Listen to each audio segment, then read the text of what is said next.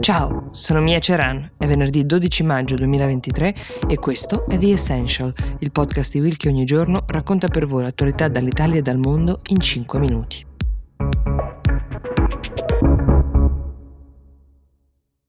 Immaginate 60.000 persone in un palazzo. Ad un tratto qualcuno dai megafoni annuncia che c'è un allarme bomba. Che cosa pensate che accada? Accade il caos, qualcosa di molto difficile da controllare e da gestire. Questa è la metafora che Joe Sanchez, che è direttore del Dipartimento di Pubblica Sicurezza texano, ha usato per descrivere quello che sta accadendo in queste ore al confine tra gli Stati Uniti e il Messico, dove i migranti si sono ammassati a decine di migliaia, attendendo per giorni, alcuni anche per settimane, lo scadere del cosiddetto Title 42. Cos'è il Title 42? È una norma che è stata introdotta dall'amministrazione Trump nel 2020, in piena pandemia, che permetteva, in quello stato di emergenza sanitaria di espellere con molta più facilità i migranti usando la giustificazione del coronavirus, anche quelli che forse avevano diritto all'asilo politico. Persino uh, loro venivano rispediti indietro. Più di 2 milioni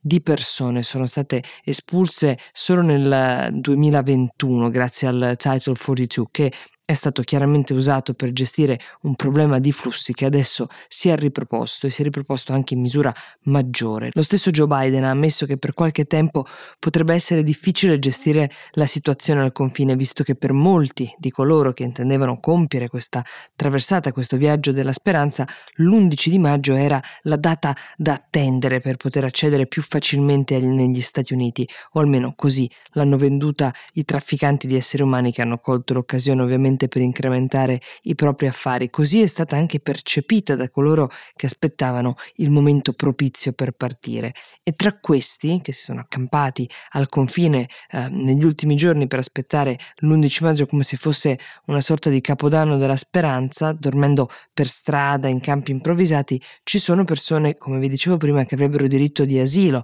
ma per scoprire se verrà loro riconosciuto dovranno attendere il verdetto di un giudice statunitense che potrebbe però arrivare fare anche l'anno prossimo, anche nel 2025 e nel frattempo vivranno in un limbo, senza documenti, eh, senza una vera certezza però forse è già una condizione migliore della stragrande maggioranza di questi migranti che invece verranno o respinti o se riusciranno a forzare le misure di sicurezza vivranno da clandestini. Gli agenti spiegati sono 24.000 per i 3.000 km di confine, sembrano tanti ma forse non saranno sufficienti per arginare il fiume di persone in arrivo, per stessa ammissione delle autorità locali questo. In particolare a El Paso, questa città di frontiera tra Texas e Messico, la situazione è drammatica, lo è da anni, è una sorta di Lampedusa americana, con la differenza che non c'è nemmeno quell'ulteriore ostacolo ai viaggi della speranza che è il mare. Ora il governo statunitense deve attivarsi soprattutto per una campagna di informazione che faccia arrivare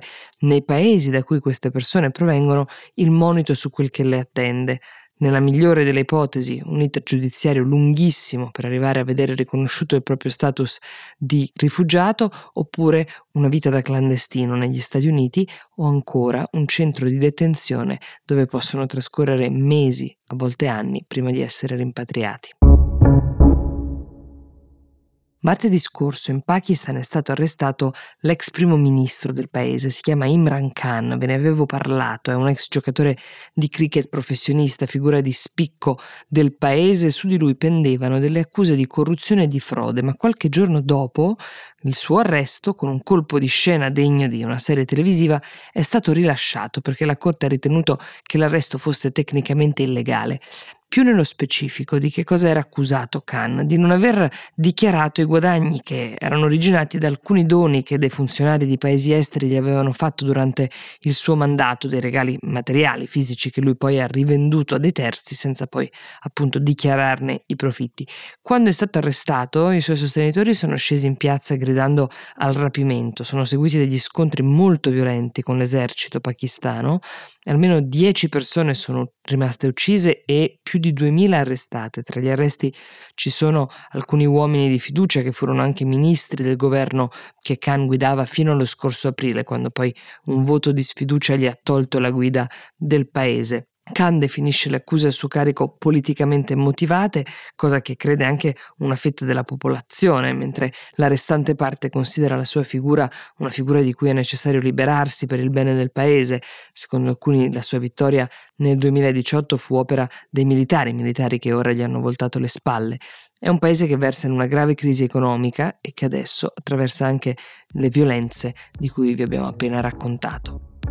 The Essential per oggi si ferma qui, noi torniamo domani con la puntata del sabato, quella fatta con i vostri suggerimenti e le vostre proposte. Io vi auguro una buona giornata.